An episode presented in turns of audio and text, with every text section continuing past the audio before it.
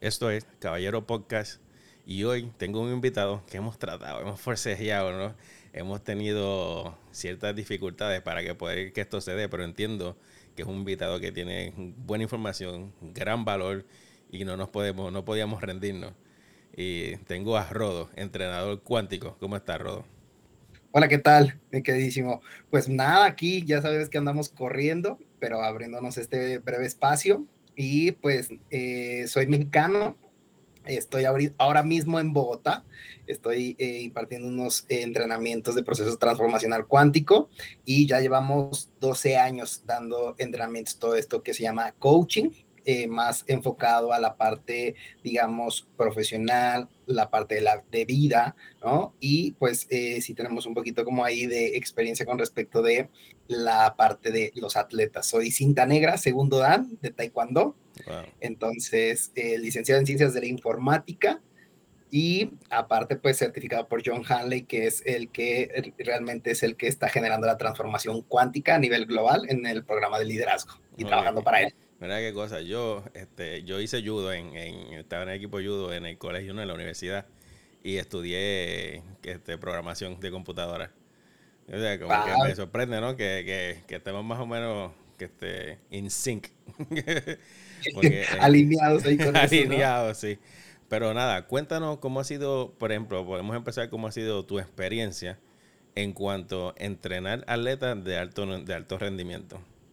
Pues mira, eh, básicamente eh, yo he estado como en algunos momentos con Oscar Salazar, que él es medallista olímpico de Atenas. Eh, ahorita está como el entrenador de la selección de Egipto, es mexicano, pero pues él se fue para Egipto y ahorita él como entrenador tuvo medallas olímpicas. Y digamos, en, en ciertos puntos, yo a lo largo de mi inicio de vida, yo, yo estuve con ellos conviviendo. Ellos fueron realmente parte fundamental, en este caso como en México, que son, se llama mucho la parte de los compadres. Mis, papás eran compadres, entonces yo tuve que estar con ellos durante su preparación. Yo estuve ahí preparándome con ellos y fui parte del equipo de sparring de ellos cuando fueron a, Atenas, eh, 2004. Entonces ahí hemos tenido como mucho esta parte de ir revisando cómo un atleta de pronto se mete como en estas partes de las limitantes, ¿no? No solo las limitantes en algunos casos físicas, las limitantes emocionales, las limitantes, digamos, económicas, las limitantes de familia, ¿no? Porque son bastantes factores y de por sí en algún, digamos, eh, todos los trabajos son increíbles, pero ellos están bajo tanta presión de que no solo están, digamos, teniendo una competencia eh, donde nadie los ve, sino ellos están teniendo una competencia donde están cientos de personas viéndolos, donde miles de personas están siendo transmitidos y donde también es una gran responsabilidad el hecho de estar... Eh, parados frente a la responsabilidad de un país, ¿no? Porque de ti depende un país y entonces imagínate trabajar con eso y entonces ahí con ellos eh, hemos estado como manejando toda la parte de las emociones, es decir, ¿para qué quiero ser atleta? ¿Para qué quiero estar en una medalla? Porque muchas veces no, ni siquiera dimensionan como el hacia dónde van a llegar. Muchas veces lo hacen por pasión, lo hacen porque son, eh, digamos, ya con los resultados se dan cuenta que ellos son buenos con respecto de la disciplina en la que ellos estén manejando y que muchas veces estas disciplinas empiezan desde los cuatro o cinco años y realmente quieres llegar como a un, eh, a un modelo olímpico. Sin embargo, ahí a veces los factores son eh, a veces externos, ¿no? Donde ni el gobierno o la parte de la familia o los recursos se tienen como para, para estar como en, frente de un eh, tatami, como es el caso de, del taekwondo, que a veces esos entrenamientos son muy costosos o en esos tiempos eran muy costosos, ¿no? Y que su papá, pues ahorita desgraciadamente ya falleció, pero eh, fue víctima del COVID, pero digamos su papá les, les dio toda su vida e incluso su mamá toda su vida para que ellos fueran eh, medallistas olímpicos. Eh, y Díaz Salazar también ella es, olímpica y su hermano, que es el que no pudo llegar a las Olimpiadas por una lesión, eh, está pues siendo director de una de las más grandes instituciones de universidades, él está como de entrenador de unas universidades y al final del día es cómo trabajamos con los, con los jóvenes, con los niños, con esta parte de poder mediar sus emociones y las emociones que a veces recargan también los papás con respecto de eso, ¿no? De que ellos deben de llenar las expectativas de los padres, a veces ellos deben de eh, cumplir, ¿no? Eh, la medida, porque en este caso el papá eh, Reinaldo Salazar, él era, había sido medallista mundial, entonces ya había dejado un récord, ¿no? Entonces imagínate, ¿no? Como hijo, de pronto, esto que nosotros llamamos como supuestos fundamentales o cajas de creencias, nos lleva a estar dentro de, no solo en la parte de los atletas, sino también en la parte, digamos, de todos nosotros como seres humanos, ¿no? Como ciertos estereotipos y que la vida nos pregunta si estábamos preparados para eso. Y entonces, imagínate, ¿no? Ya que estás como eh, siendo un atleta, tus resultados aquí es más basado en el nivel de compromiso que tiene un ser humano. Porque al final del día es lo que te hace levantarte todos los días a crear nuevamente el resultado y ir rompiendo como tus expectativas, ir rompiendo las limitaciones, ir rompiendo como estas cargas también emocionales, ¿no? Porque al final del día, a pesar de que son atletas y que están en un alto rendimiento, son seres humanos. Seres humanos que están como ahí, como eh, luchando contra toda esta eh, redes de conversaciones que, que, llegan, ¿no? De limitantes, de seré bueno, no seré bueno, a pesar de que estás ya en unos niveles muy, muy altos, ¿no? Sí, correcto. Pero fíjate, siempre me es curioso esa parte que tú, que, que, acabas, como que mencionamos, de que hay gente que empieza como que son los únicos en la familia, como que este es el único que le dio esa loquera y el único que, pero sino que hay gente que viene ya como quien dice con, con un pedigree, como con un historial, ¿no? De que donde incluye el DNA, no sé, mucha gente dice ah, que está en mi DNA, por eso a mí se me hace fácil, que yo a veces pienso que no es, no es como que está en su DNA, sino que es lo que están viendo desde muy temprana edad. Y pues hacer mímica a lo que, lo que se han pasado viendo por años es más fácil que una persona que, nunca lo vio y se enamoró de algún deporte, qué sé yo, en, después, después de los 10 años, después en la high o en la universidad, en lo que sea. Sino que este, es, eso es como un factor que influye altamente o es, o es un factor pasajero de que es fácil de, que cualquier persona en verdad puede desempeñarse y llegar a donde quiera llegar? Pues fíjate que no sé si tenga que ver con el contexto, eh, por lo que decías, ¿no? Es como la gente que tiene pedigree, eh, que digamos que nacen en ese contexto, ¿no? Futbolista, atletismo, taekwondo, como es el caso, ¿no? Donde ellos nacen en ese contexto y entonces para ellos es el agua en el que están nadando. Eh, ellos es desayunar, entrenamiento, comer entrenamiento, cenar entrenamiento, dormir en entrenamiento, ¿no? Y el papá es el entrenamiento, ¿no? Al final del día, ese es como el contexto. Sin embargo, también hay eh, el otro contexto donde un atleta empieza a notar que eh, sus capacidades, sus habilidades, su compromiso, porque creo que ya también tenemos esta parte de que la disciplina ya venció al talento. Eso también hay que tenerlo muy claro, porque también, eh, digamos, no puedo ser el número uno si no soy disciplinado.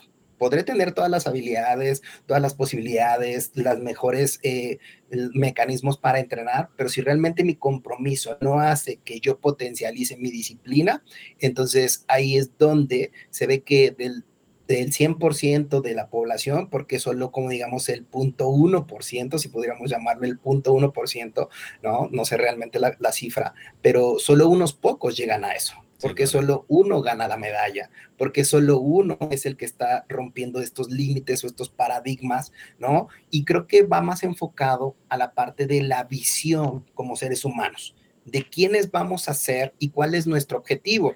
Esto es como ah, más o menos eh, hay una patinadora que me gusta mucho su historia, que se llama Tara Lipinski, que ella desde los dos años, haz de cuenta que estaba en su cocina viendo, estaban las Olimpiadas de, en ese tiempo eran las de verano, me parece, que eran creo que las de 1984, y entonces ella se sube como a un topperware que tiene en la cocina la mamá y pone su manita acá en, en, el, en el pecho, y entonces la mamá extrañada le dice, ¿qué estás haciendo? ¿No?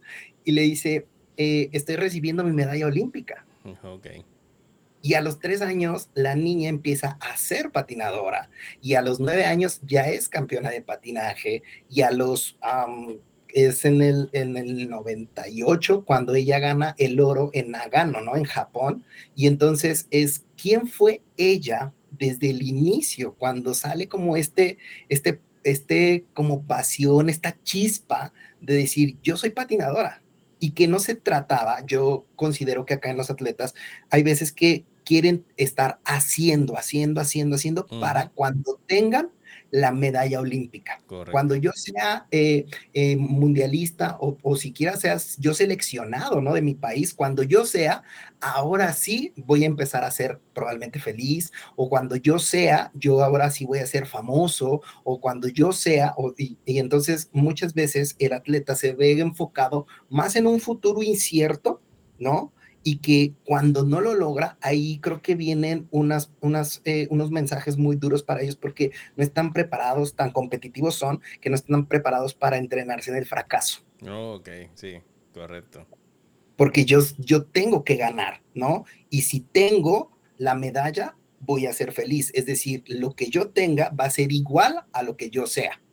Y voy a estar haciendo hasta lo imposible a veces por tener eso pero creo que la diferencia entre atletas que lo han logrado, y solo es como mi, mi, mi opinión muy personal, es que probablemente los atletas que rompen las, los límites, se trata de que ellos son, como, como esta jovencita, esta niña, que en su inconsciencia, ¿no? A sus dos años, se pone la mano en el pecho y dice, yo soy medallista, yo ya soy feliz, yo ya soy esa patinadora, yo ya soy, y entonces probablemente viene desde el ser, desde que tenga o no la medalla, ella ya es compromiso.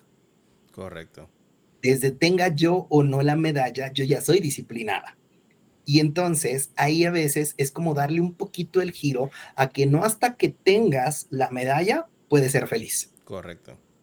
Pero fíjate, eh, esa nena, tras que está, tiene maneras de ser, ¿no? Y ha estado, también ha estado ganando durante su carrera.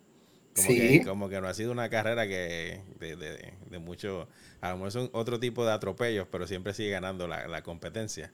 Como uno, rompe a esa, a llegar a, maneras de ser para cuando no estás ganando. Cuando la cosa parece que va mala la cosa, ¿no? Este, estoy luchando, pero no llego, siempre soy el segundo, porque hay gente que se mete eso también, ¿no? Esa creencia en la cabeza que son el segundo y como que nunca pueden llegar primero y tú los ves y tú dices, contra, si se puede, ¿no? Tienes estos tiempos en práctica, tienes que hacer esto, pero siempre llega segundo. ¿Cómo, claro. Cómo, exacto, ¿cómo uno rompe ¿no? o atraviesa ese tipo de problemas? Fíjate, creo que hay que hacernos como, como, como maestros en la parte del fracaso, porque muchas veces podemos ver como el fracaso como una limitante y meterme en lo que yo le dé el poder, como tú llamabas ahorita las creencias, yo le puedo dar el poder a que siempre soy el segundo. Y entonces, a veces desde mi declaración y desde mis maneras de ser, desde mi contexto, claro, yo voy a validar el hecho de que siempre soy el segundo. Porque muchas veces estamos viendo lo que no funciona. Y entonces, en ver lo que no funciona, quiero ir, es, es decir, como si yo fuera desde el pasado hacia mi futuro, arrastrando mi pasado. Correcto. No me gusta, lo resisto se siente horrible de la mierda ser eh, el segundo o se siente de la mierda el no poder haber logrado ganar la medalla, ¿no? Pero entonces, si yo voy desde ese pasado, cuando vaya a mi presente, voy a tener como esta parte inconsciente de querer tener la razón. Es decir, yo voy a querer estar resistiendo eso, pero al final del día lo estoy persistiendo y entonces eso es lo que al final me va como a bloquear la parte de yo estar dando un salto diferente. Entonces acá probablemente tiene que ver con la connotación y darle el giro. Probablemente si yo le doy el giro de la frustración de decir, ok, listo, estoy entre los mejores, estoy siendo el segundo, ok, ¿cómo le voy a dar el giro a la manera en que estoy viendo el fracaso? Lo puedo ver como una, una piedra para tropezarme y decir, híjole, soy la peor persona, no lo estoy logrando. Y entonces entrar en esta picada de emociones, ¿no? Esta caída de decir, eso fue lo peor, o decir, ok, ¿qué tal que este es el momento de parar?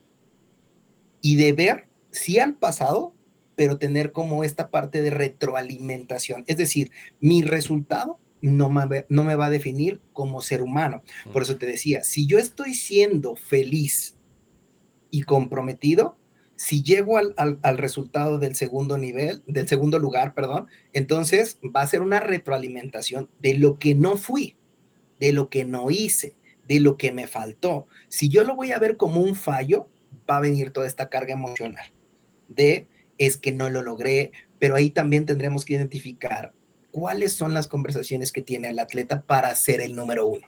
Mm, okay. ¿Para qué quiere ser el campeón? ¿Cuál es su visión de ser el campeón?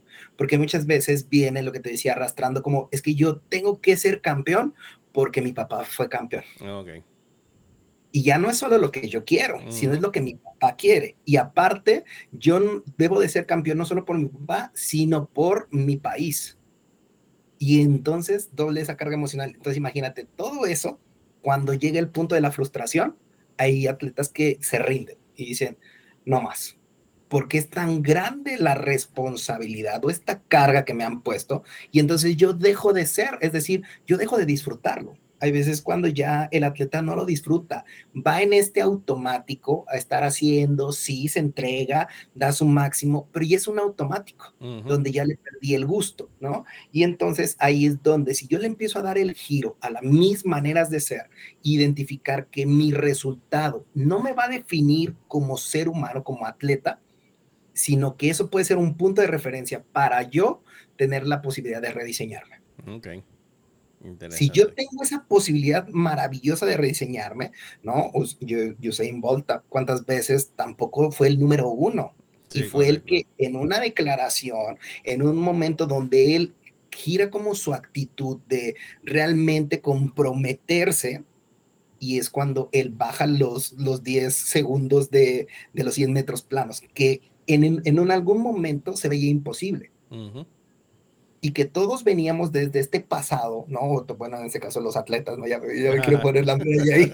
Ellos venían desde ese pasado de que era imposible. Y venían desde el pasado creando. Y por lo menos la meta era en el futuro. Y él probablemente lo que hace es pararse en el futuro y decir, yo no sé cómo lo voy a crear, pero lo voy a crear y mi compromiso es lo que va a hacer la diferencia con respecto a los demás, porque pues eh, volvemos a esta parte de sería una bonita idea para todos ser medallistas olímpicos, ser los número uno a nivel mundial, pero realmente como seres humanos estamos dispuestos a pagar los precios que representa eso. Correcto. Porque no, todos estamos dispuestos. Como que yo he visto también mucha gente como que piensa que eso le va, por fin le va a dejar algún dinero, ¿no? Alguna posición, este, que su vida va a mejorar, ¿no? Estoy, económicamente no estoy bien, pero cuando sea número uno, ¿verdad? Ahí, ahí sí que sí. Y en realidad es como que tú me dices, Dios, por lo que estoy escuchando, ¿no? Este, como que tengo que empezar a sentirme cómodo o bien con lo que tengo para, para poder seguir, ¿no? O obtener otro tipo de resultados. No, no, no esa espera, es esa ansia de que eventualmente va a llegar.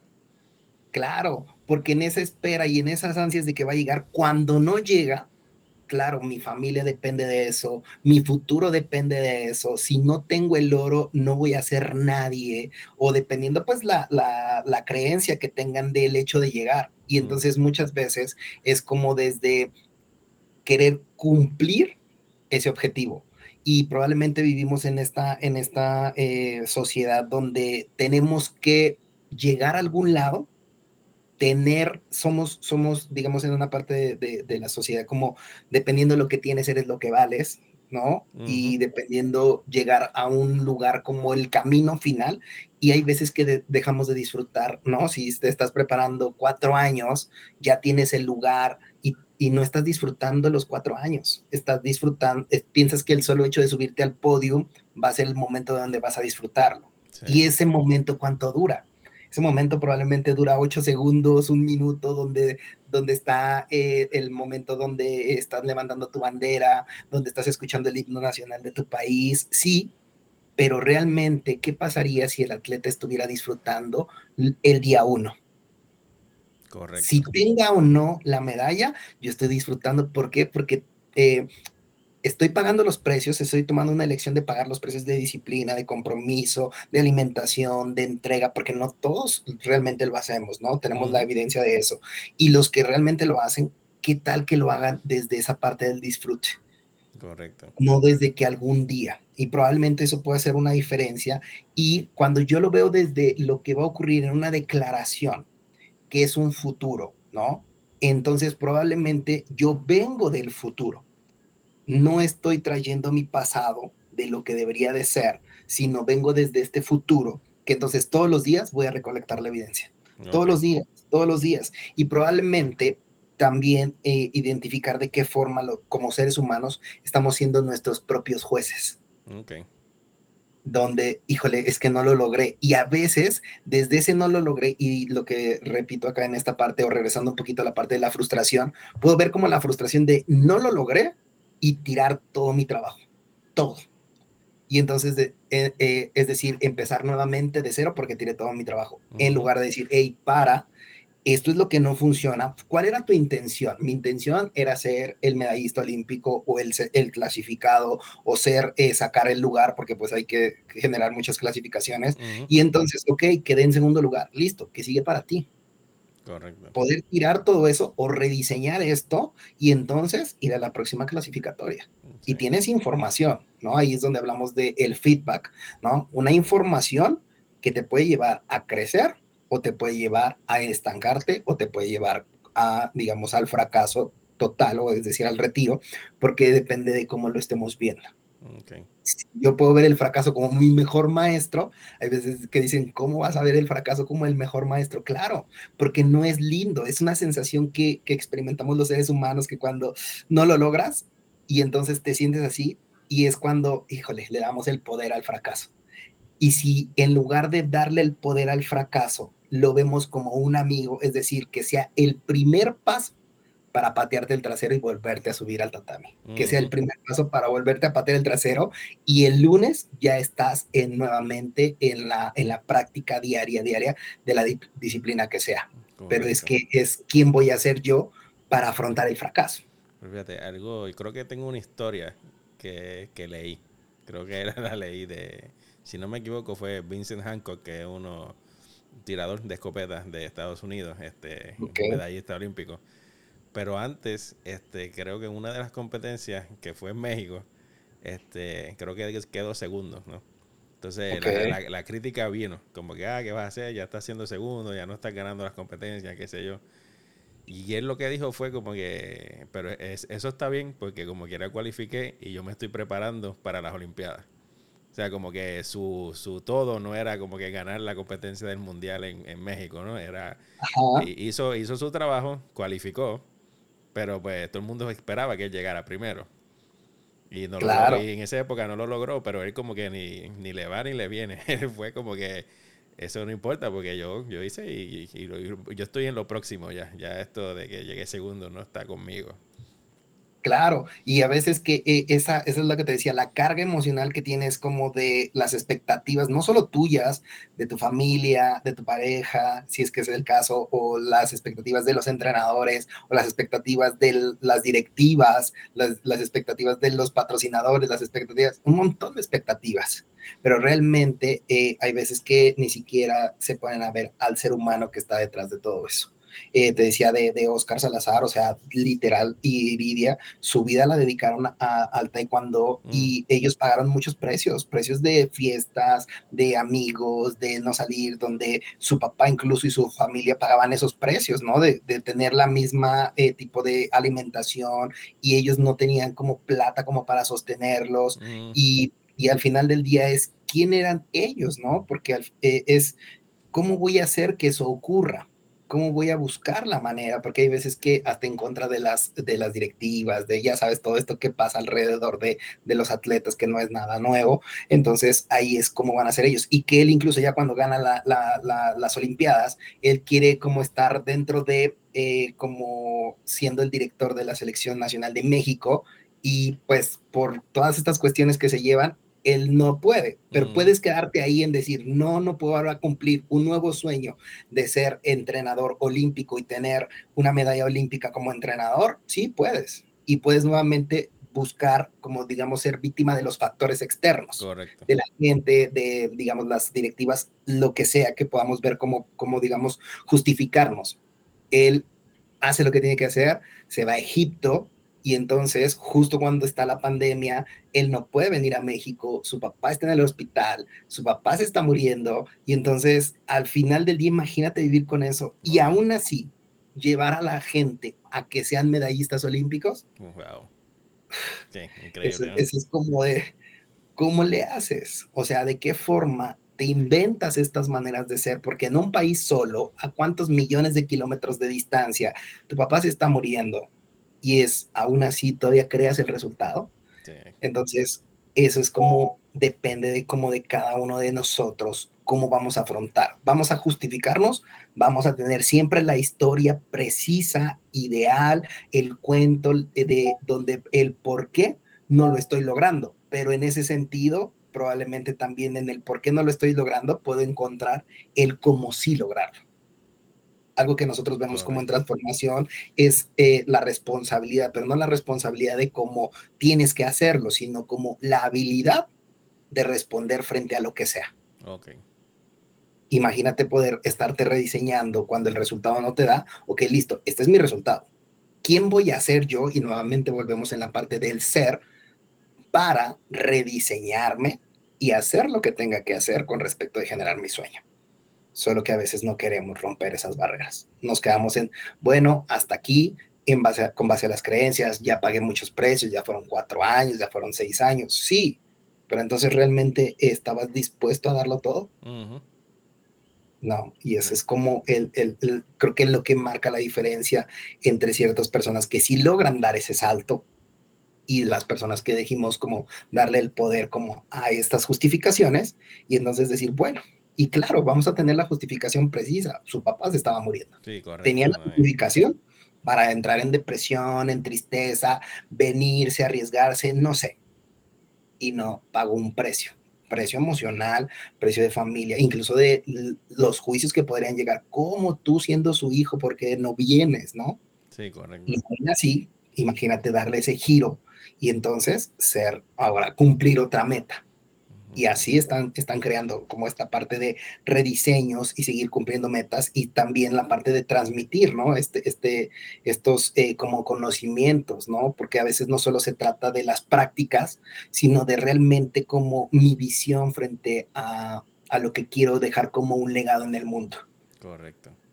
¿no? Porque al final del día los, los atletas que están en alto rendimiento están dejando un legado y lo más importante creería yo que es la inspiración que tienen como para los que vienen detrás de ellos. No, para mí es como muy, muy inspirador eso, porque al final del día sí podemos ver como estas, eh, eh, como historias tan bonitas, pero es cuando voy a ser yo ese protagonista. cuando yo realmente me voy a poner a pagar los precios, a ser quien requiera ser, y si me frustro no importa, si fracaso no importa, si me rechazan no importa, y quién, cómo le voy a estar dando el giro para estar yo creando mi propia realidad, porque al final del día es crear tu propia realidad, ¿no? De cómo vas a ser cuando tengas la medalla, probablemente tienes la medalla, pero eso no te va a dar la felicidad. Ya ahí tienes la medalla, listo, y luego, ¿qué pasó el día después de, la, de lo que te dieron la medalla, no? o sea, y te quedaste con las deudas y, como quiera tienes que pagar, te quedas con deuda después de la medalla y revoluce, ¿no? Pero fíjate, hay un, hay un, yo he visto, ¿no? He tenido ciertas conversaciones con ciertos atletas que tienen algo donde ellos piensan que todo el mundo está en contra de ellos. No, como que yo gané, fui el primero, pero por política era, no me enviaron para aquí, no me enviaron para allá, este, ahí estaban los chavos, yo sé, porque yo conozco a otra persona, pero no me escogieron a mí, prefirieron al otro, que, es más lindo, o, se ve mejor, y yo soy gordito, o, o, lo que sea, ¿no? Pero la cuestión es que tienen ese, ¿cómo, cómo uno pudiera, ¿no? Si, si se llama darle un consejo, de cómo girar ese tipo de conversación de que todo el mundo está en contra mía, y yo estoy luchando tanto pero como nadie me ayuda, siento que, que, o que me debo quitar o que esto no es para mí o ese tipo de conversación. Claro, mira, en ese punto es más bien como hacer un parar ahí y decir, ok, listo, ¿para qué quieres la medalla? Para que la gente te vea y entonces tener el reconocimiento. Entonces, cuando no lo tienes, ¿cómo te sientes cuando la gente no te reconoce? ¿Para qué quieres tener esa medalla? ¿Para darle oh, mm, a tu ego? De decir, oh, lo logré y entonces, porque si no, voy a tener nuevamente lo que te decía en esta resistencia, voy a tener la justificación precisa para decir, claro, si yo hubiera tenido las posibilidades, entonces podría hacerlo. Pero entonces, como la gente está en mi contra, eso me afecta. Um, Usain Bolt eh, entrenaba en una de las peores pistas de una universidad sin nada, ¿no? O sea, no se trata de la parte de los contenidos, de los haceres, se trata de si realmente es mi pasión, pues hablen mal, hablen bien. Mira, la gente, si ganas la medalla, va a hablar. Si no ganas la medalla, va a hablar. Es qué tanto voy a permitir dejarme afectar con respecto de las cosas externas. Porque en ese sentido, eh, los que ya están más, eh, digamos, en, concentrados en, el Comité Olímpico, pues tú estás concentrado, tú no estás pendiente incluso de las historias o de lo que está pasando allá afuera, probablemente de las directivas sí puedes llegar a ser, digamos, víctima de eh, los ah, protagonismos, la parte de los jueces o lo que sea. Sí, pero pues al final del día, pues lo que te decía en el taekwondo era como, si es que los puntajes, nosotros nos decían, usted vaya y noquee al otro participante. Para que entonces no tenga que el juez estuvo en su contra, que entonces le hicieron una mala jugada, usted vaya y noqueelo y con eso usted tiene la evidencia de que sí ganó. Correcto. Y ya nadie le puede decir nada. Y entonces era como de, ok, le puedo dar el giro que, que los jueces estaban en mi contra, que las directivas estaban en mi contra. Y entonces era como, bueno, listo, entonces, ¿quién voy a ser yo para noquear a ese participante? ¿No? O a ese, o ese atleta. Y ahí ya no dejar cabida a el hecho de que pueda nuevamente lo que te decía, tener la historia perfecta, la justificación perfecta de cómo, eh, no, digamos, como si fuera como esta parte de victimizarnos, de, decir, es que es por ellos. Si yo hubiera tenido todos los factores, porque al final del día, creo que algo que es muy valioso y se lo aprendí a mi entrenador de taekwondo, Reinald Salazar, hablaba del timing, que es la parte donde ocurre el momento preciso, la hora precisa para ver un knockout o para ver un gol o para ver que si diste el máximo y entonces es quién vas a ser tú en ese momento preciso. Ese momento que va a ser irrepetible, porque es lo que decíamos al, antes de iniciar, ¿no? No es que vas a cambiar dos minutos, toda una vida, no, a veces es milésimas de segundo y es milésimas de segundo donde quién vas a ser tú para que entonces crees ese resultado, de qué forma te vas a atrever a, creer, a crear ese resultado, donde eh, pareciera como que el universo, Dios, se, se alineó para que tú pudieras hacerlo.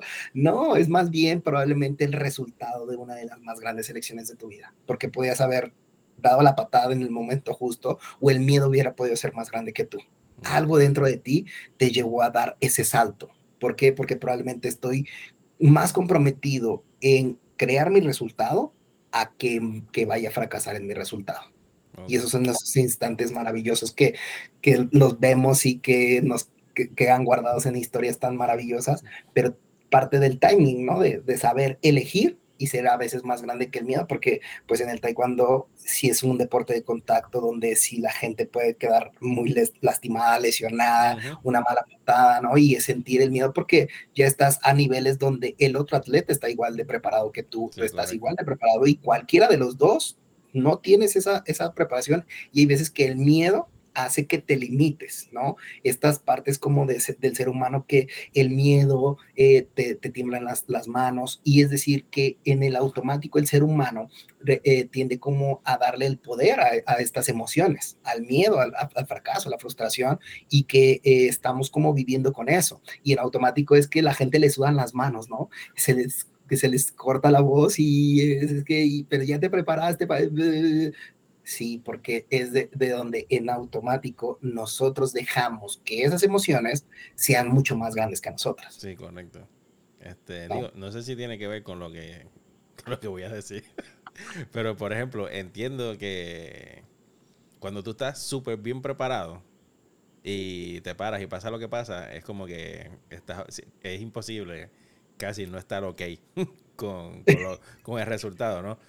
Pero cuando, cuando, a veces uno siente que pudo haber dado más en el entrenamiento y, te paras en la línea, es como que te paras en esa línea con cierta duda. Porque como que uno sabe que a lo mejor pudo haber hecho más, ¿no? Y creo que, que, si acaso se asemeja algo de lo que tú dijiste o algo así, sino que es difícil, ¿no? Conseguir este un resultado o anhelar un resultado cuando tú vas a la línea y tú sabes que en verdad no te preparaste como debiste. ¿Qué, claro. ¿Qué pasa hasta cuando uno toma un examen en alguna universidad, no? Tú vas al examen, tú piensas que, y tú dices, mano, eh, empiezas a ver las preguntas, tú dices, mano, yo creo que no me preparé bien, yo creo que algo falló aquí. Eh, pero, claro. Porque al final del día, nosotros prevemos ese futuro, justo como lo acabas de decir si yo le estoy teniendo tanto miedo a eso, probablemente no me voy a enfocar en mi entrenamiento, no me voy a enfocar en, en, este, en estudiar, no me voy a enfocar. Y cuando llegamos a la competencia, llegas al examen o llegas al trabajo, llegas a, con tu pareja, ¿no? Tú sabes lo que no fuiste en el pasado. Tú realmente sabes el resultado. Y es lo que te decía, desde ese resultado donde no estás en un 100%, en un 110%, y estoy como que viendo a ver si lo logro, claro, lo que voy a, a cuando llegue a la, a la, justa o cuando llegue al momento clave, yo ya sé incluso cuál va a ser el resultado, porque me voy a dejar utilizar por esos miedos, porque entonces inconscientemente voy a querer tener la razón y voy a decir, sí, sabía que porque no me había preparado. Que en lugar de decir, mira, vi el, el 110 el día 1, el día 2, el día 3, el día 4, y yo lo estoy disfrutando y estoy amando esto que estoy haciendo, si el día de la justa tengo la medalla o no, yo voy a disfrutármelo. Sí. Son los tres minutos, son los diez segundos más increíbles de mi vida, pero no va a depender de que, eh, digamos, el resultado me haga sentir feliz o no. Correcto. Entonces, siempre me da cierta duda, ¿no? Que cómo la gente maneja el estar en el ahora mientras están en un momento de depresión o, justo antes de, entrar en cierto momento donde tú sabes que te están mirando, tú sabes que esto depende, lo otro no depende. ¿Cómo, o si hay alguna técnica, ¿no? Este, ¿Cómo tú te centras o cómo tú practicas centrarte cuando no hay nada de eso ocurriendo? Porque a veces es fácil, este, no sé, cuando tú entras y estás, por ejemplo, te estás peleando taekwondo en tu, en tu gimnasio o qué sé yo, nunca te va a latir el corazón igual que cuando viene un oponente de, de, otro lado, ¿no? Que ahora la cosa es súper en serio. Ya no es como que, aunque antes era en serio, ahora como que se siente más en serio, ¿no? ¿Cómo uno maneja ese estar en, en el ahora, ¿no? Y poder estar calmado dentro de la tormenta, por decirlo así. Claro, sí, porque lo, lo que te decía, no, no, es lo mismo estar, como tú dices ahorita, en, en tu gimnasio estar entrenando solo sin que nadie te vea, a que realmente estés en un estadio donde la gente y tienes miles de personas viéndote. Creo que aquí parte de realmente el fortalecer la parte nuevamente del ser. Cuando yo sé quién soy, ¿no? Nosotros como entrenadores a veces eh, nos paramos frente de mucha gente o los atletas nos para, se paran de, frente de mucha gente, seguro lo que vamos es lo que estamos haciendo ahora mismo, ¿no? Estamos eh, eh, a lo mejor va a haber mucha gente escuchándolo y entonces es como de, sí, pero si yo estoy seguro de mí como ser humano, de mi persona, de lo que yo me he entrenado y que esto solo puede ser una posibilidad para los demás, esto no es una verdad absoluta, solo es una posibilidad para los demás, entonces yo me puedo estar entrenando en esta parte del rechazo y en la parte del fracaso, en esta parte de la frustración, porque si entonces yo voy a operar desde sentirme rechazado, entonces nuevamente vuelvo con mis creencias, ¿no? Y entonces mis creencias están siendo más grandes que yo y en el momento de entrar a la justa, entonces es donde ahí esas creencias van a dominar mi cuerpo. Una manera de cómo parar si es lo que dices, digamos, el ser humano o vive entre el pasado o entre el futuro.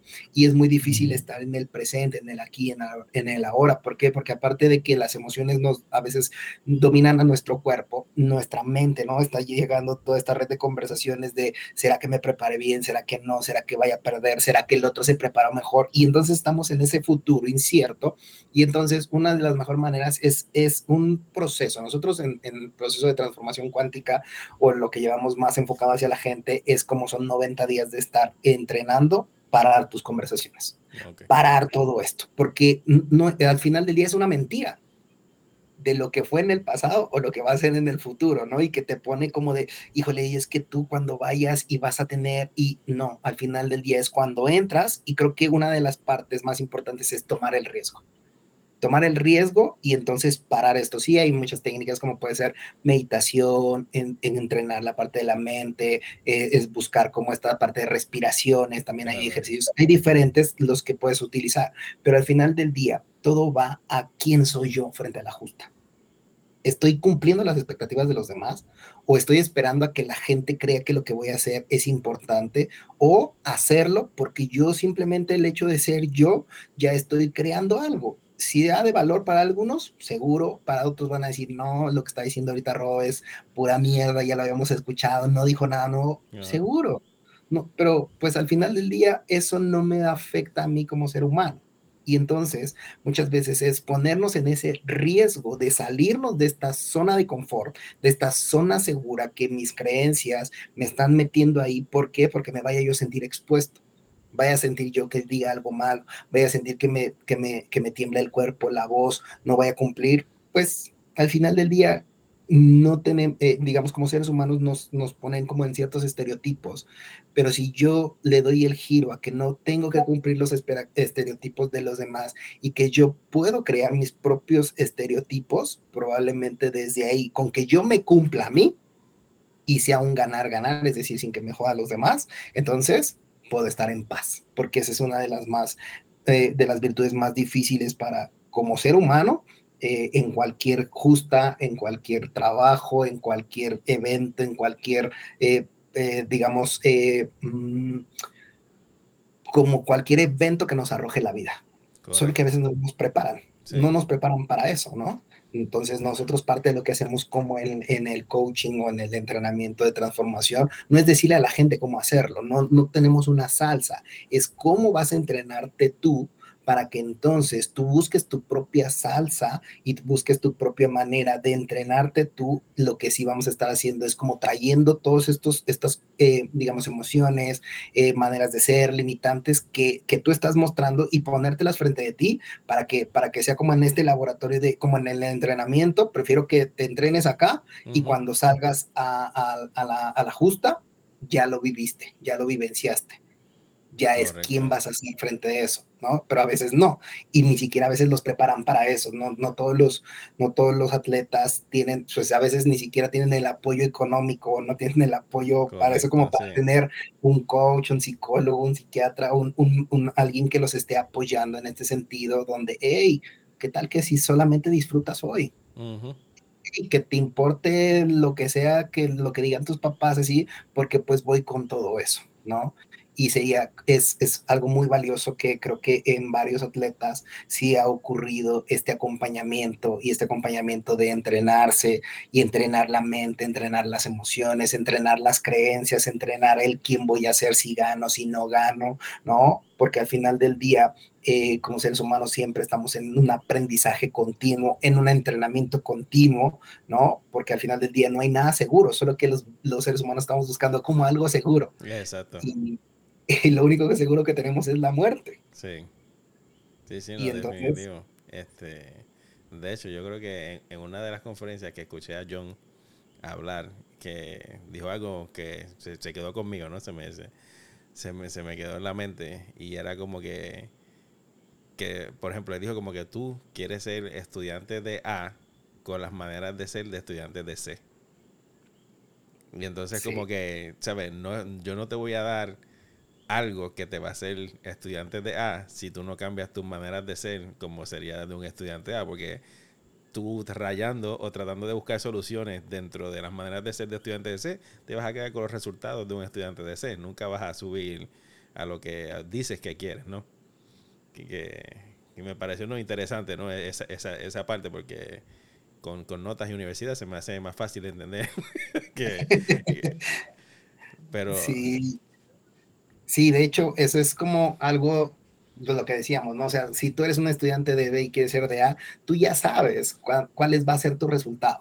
Solo que a veces los seres humanos nos autoengañamos, ¿no? sí, sí di mi máximo.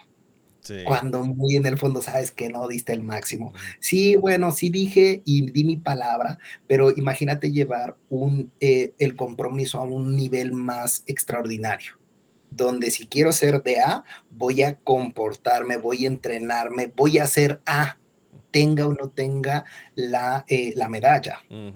Que si no, hasta que tenga la medalla, ahora sí voy a dejar de, de, comer o voy a ser más juicioso con mi, con mi entrenamiento, mi disciplina, porque pues dependerá de si soy bueno o no, pues ya veo si me comprometo cuatro años o dos años para estar ahí.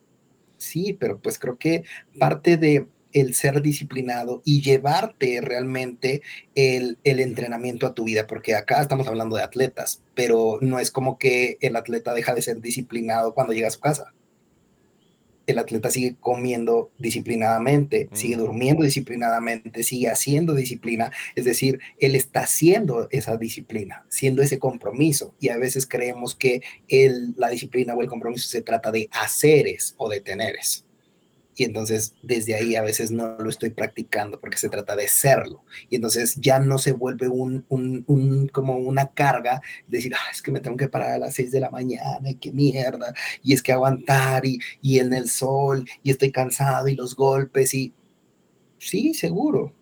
Quiere eso, ya sabe cuál es el resultado. Quiere entrenarse, pagar los precios y eso aún así no le va a garantizar nada, porque a veces lo que te decía, el, ser humano está buscando lo seguro, quiere una garantía. quiero la garantía de saber que si me voy a entrenar, va a valer la pena dentro de cuatro años. Que si me voy a entrenar, voy a entonces obtener la medalla, voy a, voy a tener la, eh, la, la, parte de segura de económica.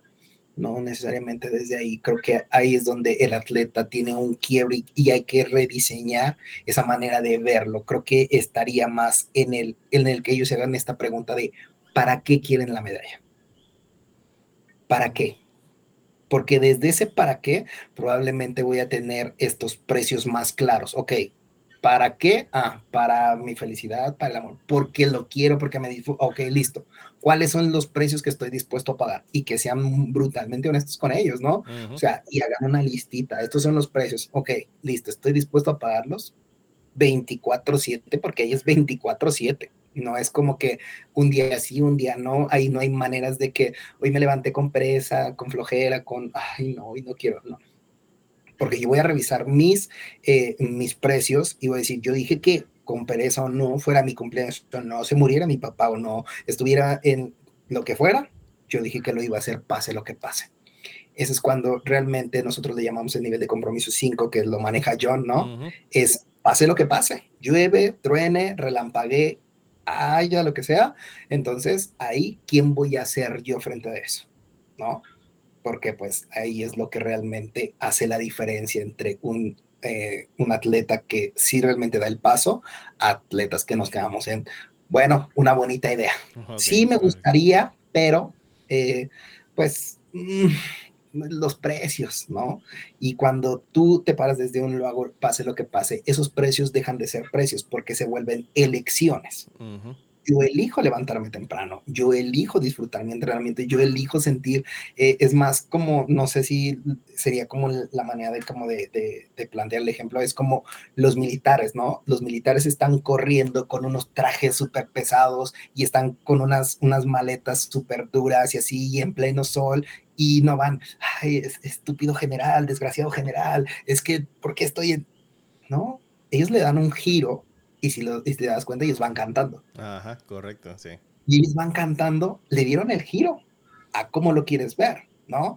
El atleta es cómo lo quieres ver desde, híjole, es que si no tengo esto no voy a ser nadie en la vida, si no tengo esto mis papás no me van a aceptar o tengo que cumplir las expectativas de mis padres porque ellos ya fueron medallistas o porque están dando todo para que yo tenga y ellos están sacrificándose. Sí, pues desde ahí voy a tener como una culpa, una resistencia, una responsabilidad que ni siquiera me corresponde y todo eso se va a anteponer en mi entrenamiento que en el hecho de, ¿para qué quiero ser?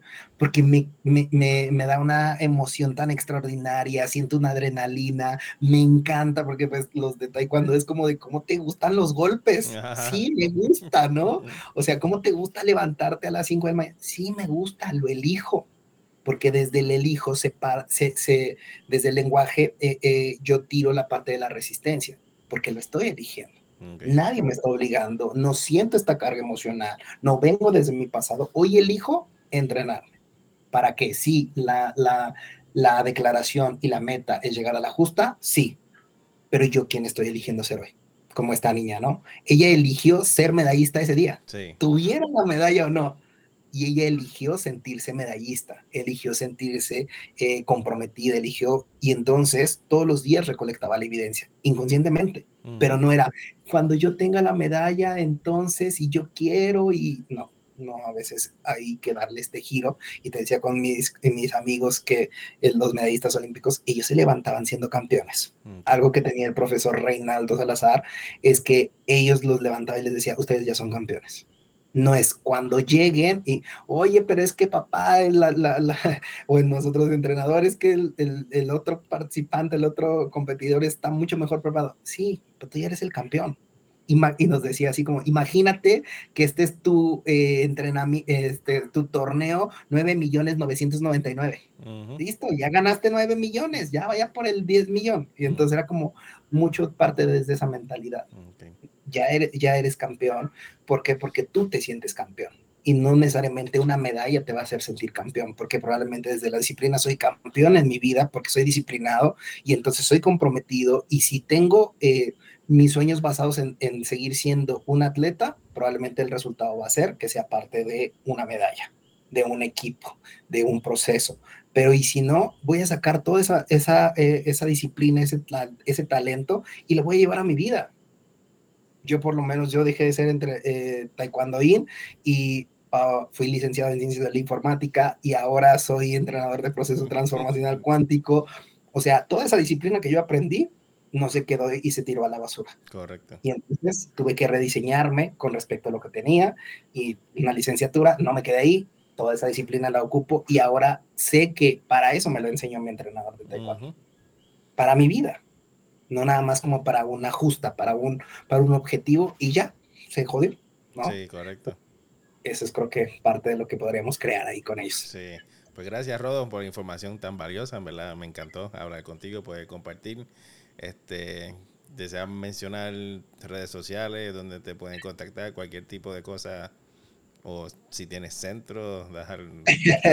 pues ahorita eh, estoy prácticamente ya nada más dedicado de, entrenador, entonces estoy viajando acá a Colombia a dar entrenamientos. Eh, mis redes sociales es Rodo TKD. O sea, taekwondo. Entonces ahí me pueden encontrar en Facebook y en Instagram, RoteKD1, y se lo acabo de, abrir porque yo realmente estoy como más enfocado en la parte presencial, en estar con la gente, en estos eh, procesos de transformación eh, cuántica.